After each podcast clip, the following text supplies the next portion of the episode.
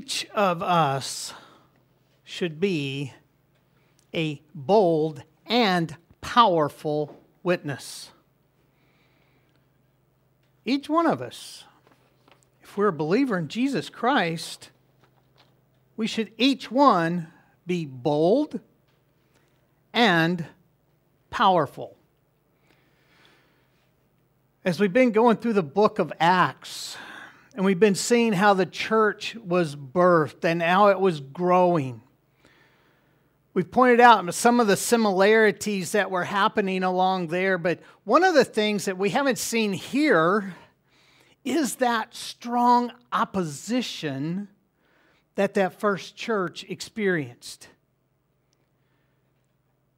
And it started out with threats, became imprisonment, became beatings, and then we're working up to where we see the first martyr, the first person who actually dies for Jesus Christ.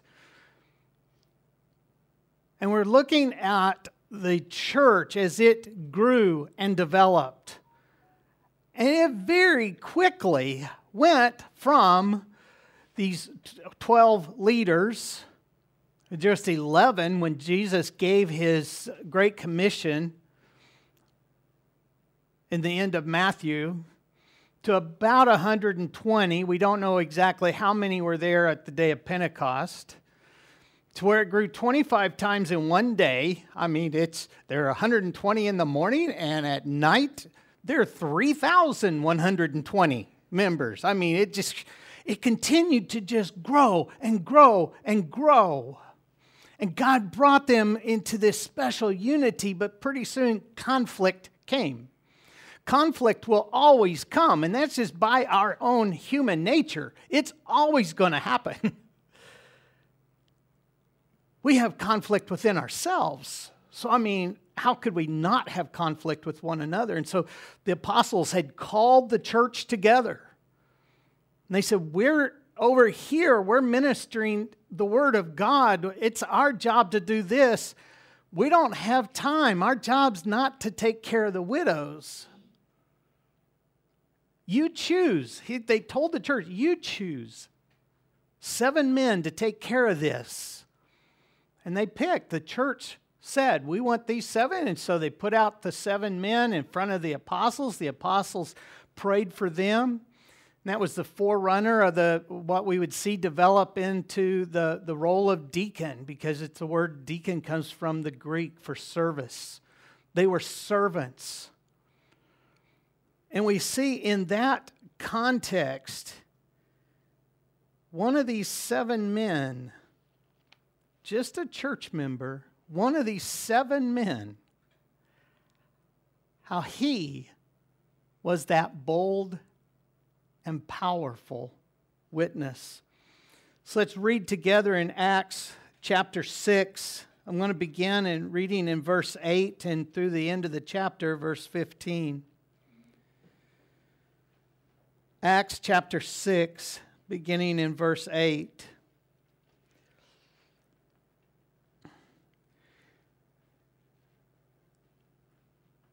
And Stephen, full of grace and power, was doing great wonders and signs among the people.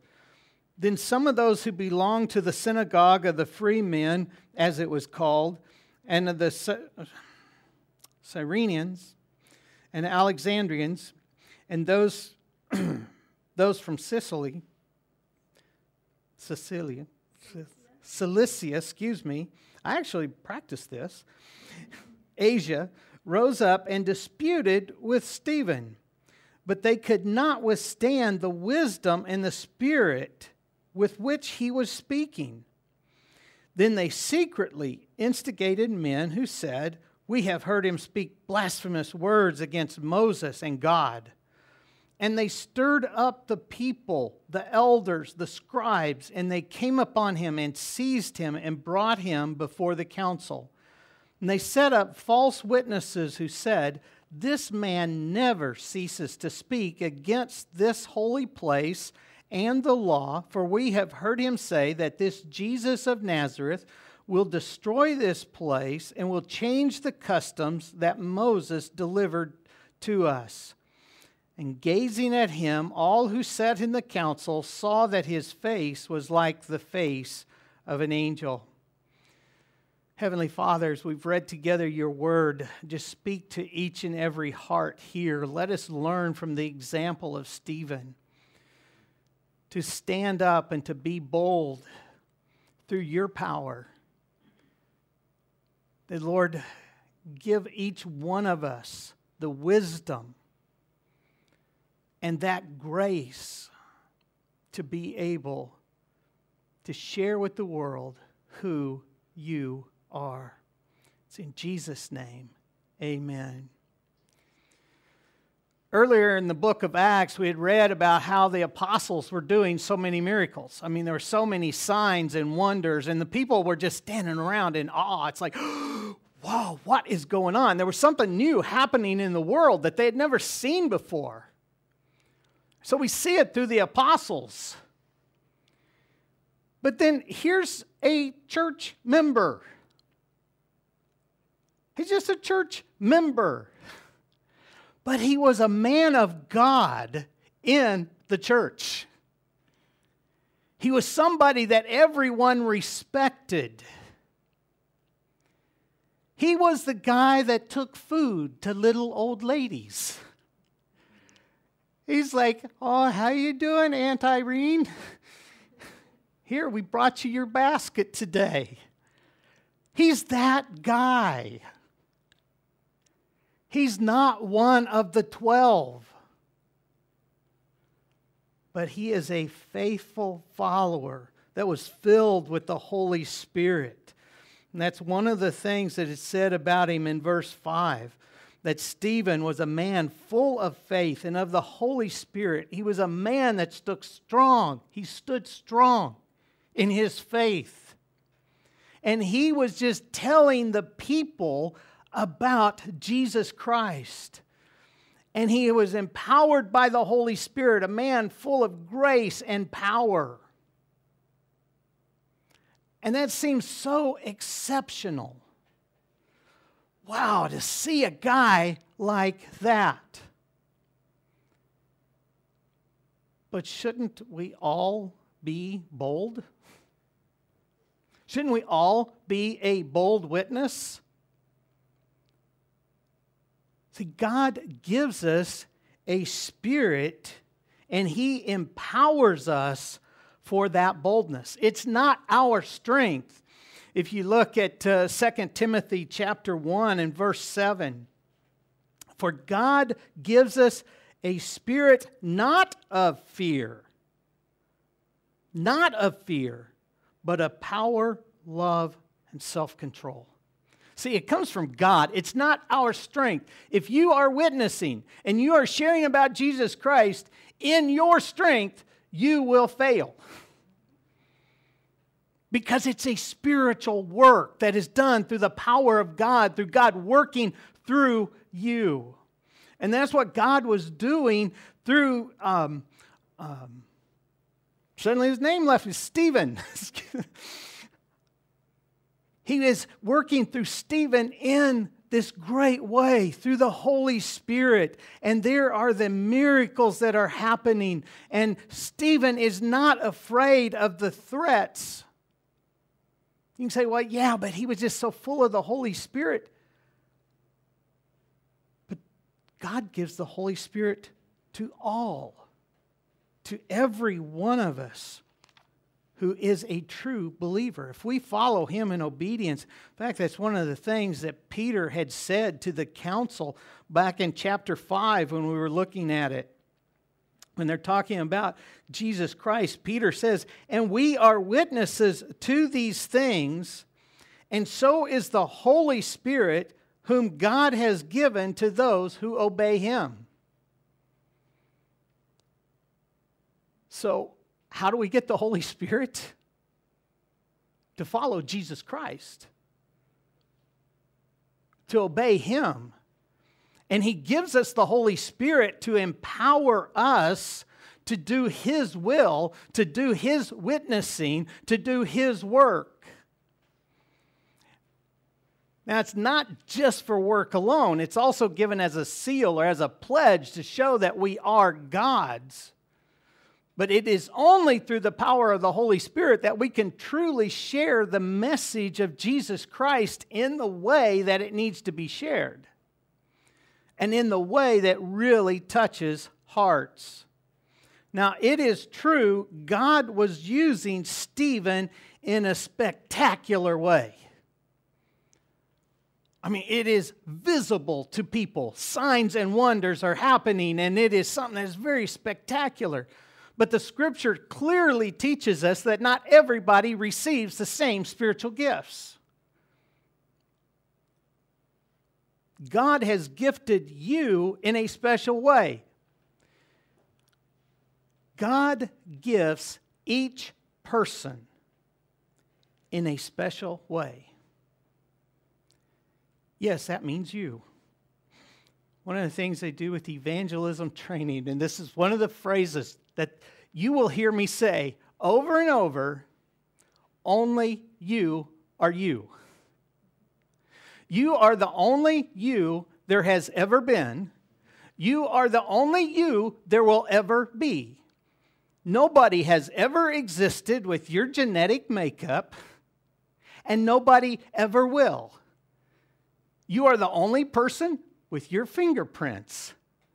You are your only person with your DNA. Well, that has been combined through history. You are the only you. And God gifts each person. So maybe you're not like Stephen, where there's signs and wonders. Maybe you're just a lot more comfortable taking food to little old ladies. But no matter how God has gifted you, you should witness as God has created you to witness. Because what does a witness do? A witness tells from the experience. You have to see it, you have to know it.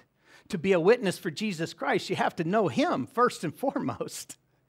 You can tell other people about Jesus, but it's not a true witness till it's coming from the heart. It's like, this is what God has shown me, this is my experience.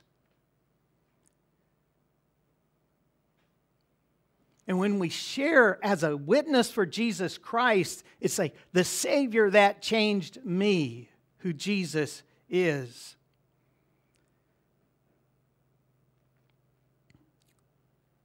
And there's something else in the book of Acts. If you really read, you, we just we talk about the explosive movement and the work of the apostles. But you know, most of the work was done just through common people not the 12?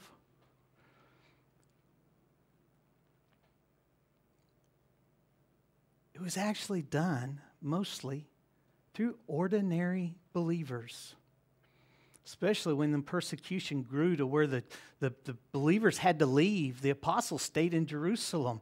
And it was just everyday people that shared Jesus as they went out.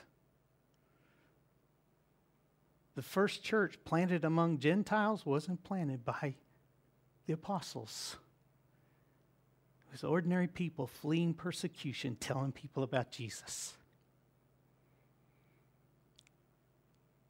And they faced that persecution with boldness and with power through the Holy Spirit. Stephen he stood as a witness even though opposition was growing. The church was growing, there were so many people coming to Christ. Opposition grew right along with it. And didn't Jesus tell the disciples it's going to happen? Hasn't he warned us opposition is coming? Jesus told us so we would be prepared. We should all be prepared for opposition. We don't know if it's going to come in the form of persecution that's ultimately going to take our life, whether it's going to be physical beatings, whether it could be losing a job, or whether it could just be that guy on the street that absolutely doesn't want to let you share. Somehow, opposition's going to come. It will be there anytime you take a stand for the truth of Jesus Christ, opposition will come. Jesus warned the disciples that they, he was sending them out like sheep among wolves. And we're the same way. We're the sheep among wolves. If you look at Matthew chapter 10, verse 16, see if I can find the right marker. Matthew 6, or excuse me, Matthew 10, verse 16. Jesus, when he's sending out the 12, he makes a transition here and he says, Behold, I'm sending you out as sheep in the midst of wolves, so be wise as serpents and innocent as doves. Now, that's not just the 12, because if you look at the context, what he goes on to talk about, he talks about being dragged in before governors and kings and the witness before the Gentiles and delivered over for death. It wasn't just in that one mission that he's warning them.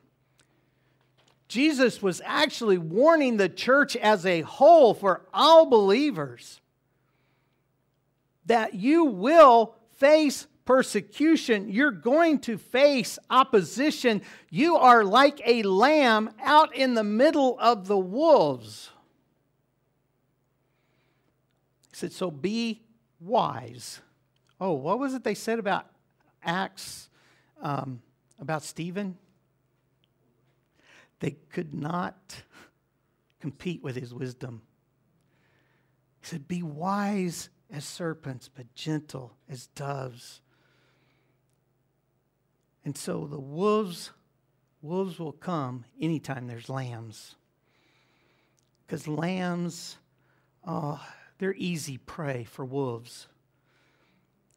You know, a lamb, it has no defensive weapon, it has no way to fight back. They're just these cute little fuzzy things, you know? I did not grow up where there's wolves. We grew up with coyotes, which is related. It looks a lot like a dog, you know, but one of the things the farmers would be talking said, Oh, we, we lost another calf to the coyotes. Our neighbor one time, just like, Oh, those coyotes, they got another one of our calves. Because all the time you would see a pack of, of coyotes would attack and they would kill the weakest and they would take down the little calf because there's not a whole lot a cow could do against a pack of coyotes. And Jesus said, That's the way you are in the world. I'm sending you out like that. You're going to appear defenseless, and the wolves are going to come up against you. He said, You've got to be wise. And God was giving Stephen great wisdom. And the Holy Spirit was giving him the words to say. It says they could not withstand the wisdom and the spirit with which he was speaking. Well, how do you withstand how someone's talking, you know? It was the debate that's going on. He's telling them about Jesus. He's telling them that the Old Testament law is teaching about Jesus, and, and, they're like, no, no, no, it's this way, it's this way. Moses said this. And he said, yes, they said that, but it means this. It's talking about Jesus. And I don't know exactly how that conversation went. But they're debating him. He's telling them the truth, and they're like, no, it's not. And he's like, yes, it is. And they're like, no, it's not. How exactly that debate went on, I don't know, but God gave him the wisdom and the words to say at that time. God gives us wisdom to do his work. It's the same Holy Spirit, it's the same God. Gives us the wisdom to do his work. It is in the power of the Holy Spirit that we proclaimly, or that we proclaimly, that we proclaim the truth of Jesus Christ. Is in the power of the Holy Spirit. Despite any circumstances, whether we face persecution like they did in China, or whether it's like the believers in Somalia, or whether it's like believers in Debrecen, Hungary. No matter what circumstance we live in, we are to boldly proclaim. Now, I should add here bold does not mean abrasive. I've seen some of the, the evangelism training. It's like more like you're trying to beat Jesus into the people than really sharing love and compassion and gentleness. It's more you, you try to beat them in debate. I'll tell you what, you can win the debate, but lose the soul. It, it, it, it's about sharing with confidence, knowing that it's Jesus Christ that you're talking about. It's not your strength, it's His strength that we tell His truth. And don't back down from the truth. It doesn't mean that we have to be abrasive. The boldness is the confidence that we have in Jesus Christ. And these, the, the people debating Stephen could not compete because God's giving him the wisdom, God's giving him the words to say. And since they couldn't defeat him, they started in with false accusations. hey, if you can't beat them with the truth, tell a lie, right? I mean, that's, that, that, that's what Satan does. It's what he does with us. He's called the accuser of the brethren. Satan does it uh, against us. His people does it against us. Those he controls will accuse us falsely. And they did it in secret. They secretly instigated men who would say, We have heard him speak blasphemous words against Moses and God. You know, the message of the early church, that message was Christ is the fulfillment, not a change of the law, but a fulfillment of the law, a completion of it. This is what God was teaching about. It wasn't a change, it was getting back to the truth. And so they came out with these false accusations. And then in verse 12, and they stirred up the people and the elders and the scribes, and they came upon him and seized him and brought him before the council. Look what they did. First, they work up the crowd. They stirred up the people. They get the crowd against him. They're going through the people. Hey, man, have you heard what Stephen's saying? Man, this guy, he's trying to do this. He's, he's uh, talking about he's, he's, how God's going to change this. He's teaching against Moses. And they're like, really? The rumor mill, it goes everywhere. Hey, man, do you hear? Pretty soon there's the next little group, and it, it just spreads. They stir up the crowd. They're instigating problems against it, and they bring it before the elders, which is the leaders.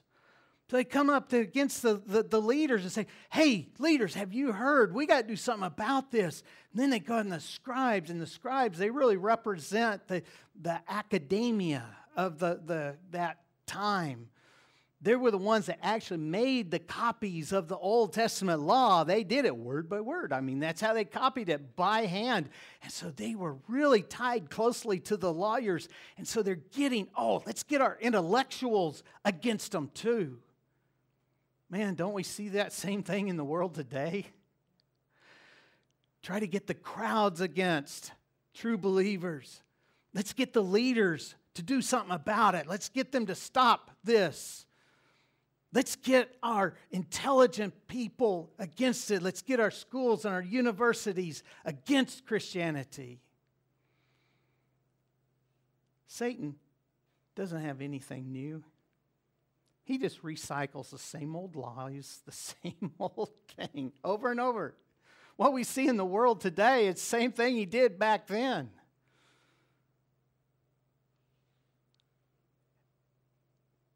It's false. And he stirred up false accusations, and they brought false witnesses. And exactly how the false was, I don't know. They made this accusation against him. This man never ceases to speak against this holy place. So I'm assuming they're in the temple. Well, they could have been meaning Jerusalem, but I think they're in one of the, the courtyards of the temple against this holy place and against the law. For we have heard him speak or say that this Jesus of Nazareth will destroy this place and will change the customs that Moses delivered to us. And whether these guys had not actually heard it, or whether Istvan, Istvan, Stephen, I still have a hard time not going into Hungarian, folks. I really do. But uh, it's, weird trying to get back used to preaching in your mother tongue again. It, it's difficult. But Stephen, it somehow, it was something false. It was against, it wasn't the truth of what he was saying. Or it could have been people that had never actually been there. We don't know. We know that these guys are lying. And so they're lying against it. But look at the accusation that they brought against Stephen. And then look at what the accusation was against Jesus Christ. If you look in Mark, Mark chapter 14, Mark 14 in verse 57. This is Jesus' trial. Mark 14, 57. And some stood up and bore false witness against him, saying, We heard him say, I will destroy this temple that is made with hands, and in three days I will build I will build another not made with hands. Even about this, their testimony did not agree. So it's the same accusation. It's false. They brought in false witnesses to stand against Jesus Christ, and you look at it in, the, in Acts chapter 16 or chapter 6 in the verses 13 and 14, it's almost the exact same accusation. This man never ceases to speak words against this holy place and the law, for we have heard him say that this Jesus of Nazareth will destroy this place and will change the customs that Moses delivered to us. It's the same accusation, the same falsehoods.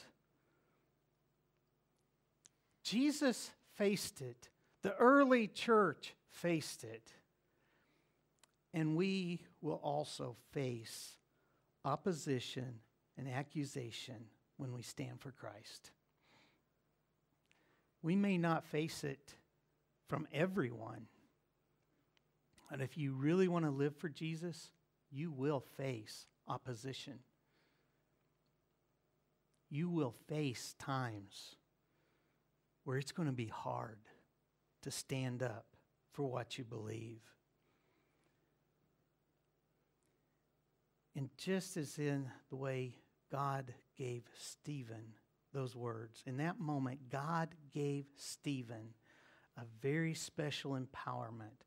I mean, this, it even looked on it, you could see it on his face, but when we're in God's will and we're walking with God, when we face the opposition, God will give us the same power to stand that we too can have the words to say. God gives us the power we need to boldly stand in the face of opposition. And we need to stand. We need to stand. We need to stand up for the truth. We need to proclaim Jesus Christ. One of the repeated messages through these opening chapters of Acts has been there's salvation nowhere else. There is no other place for salvation People can look for hope in the government, they can look in the political systems, they can look in education, they can look everywhere else. But there's no real hope outside of Jesus Christ. And the world needs to hear that. The world needs to know that. We need to boldly stand and proclaim His truth through the power of the Holy Spirit. And for those who know me, you're thinking that's the shortest message he's ever preached. because there was just one main point that I wanted to get across. Is that we all need to be a bold and powerful witness bold through the Holy Spirit, powerful through the Holy Spirit. Because there's hope nowhere else but in Jesus Christ alone. And the world needs to hear that message.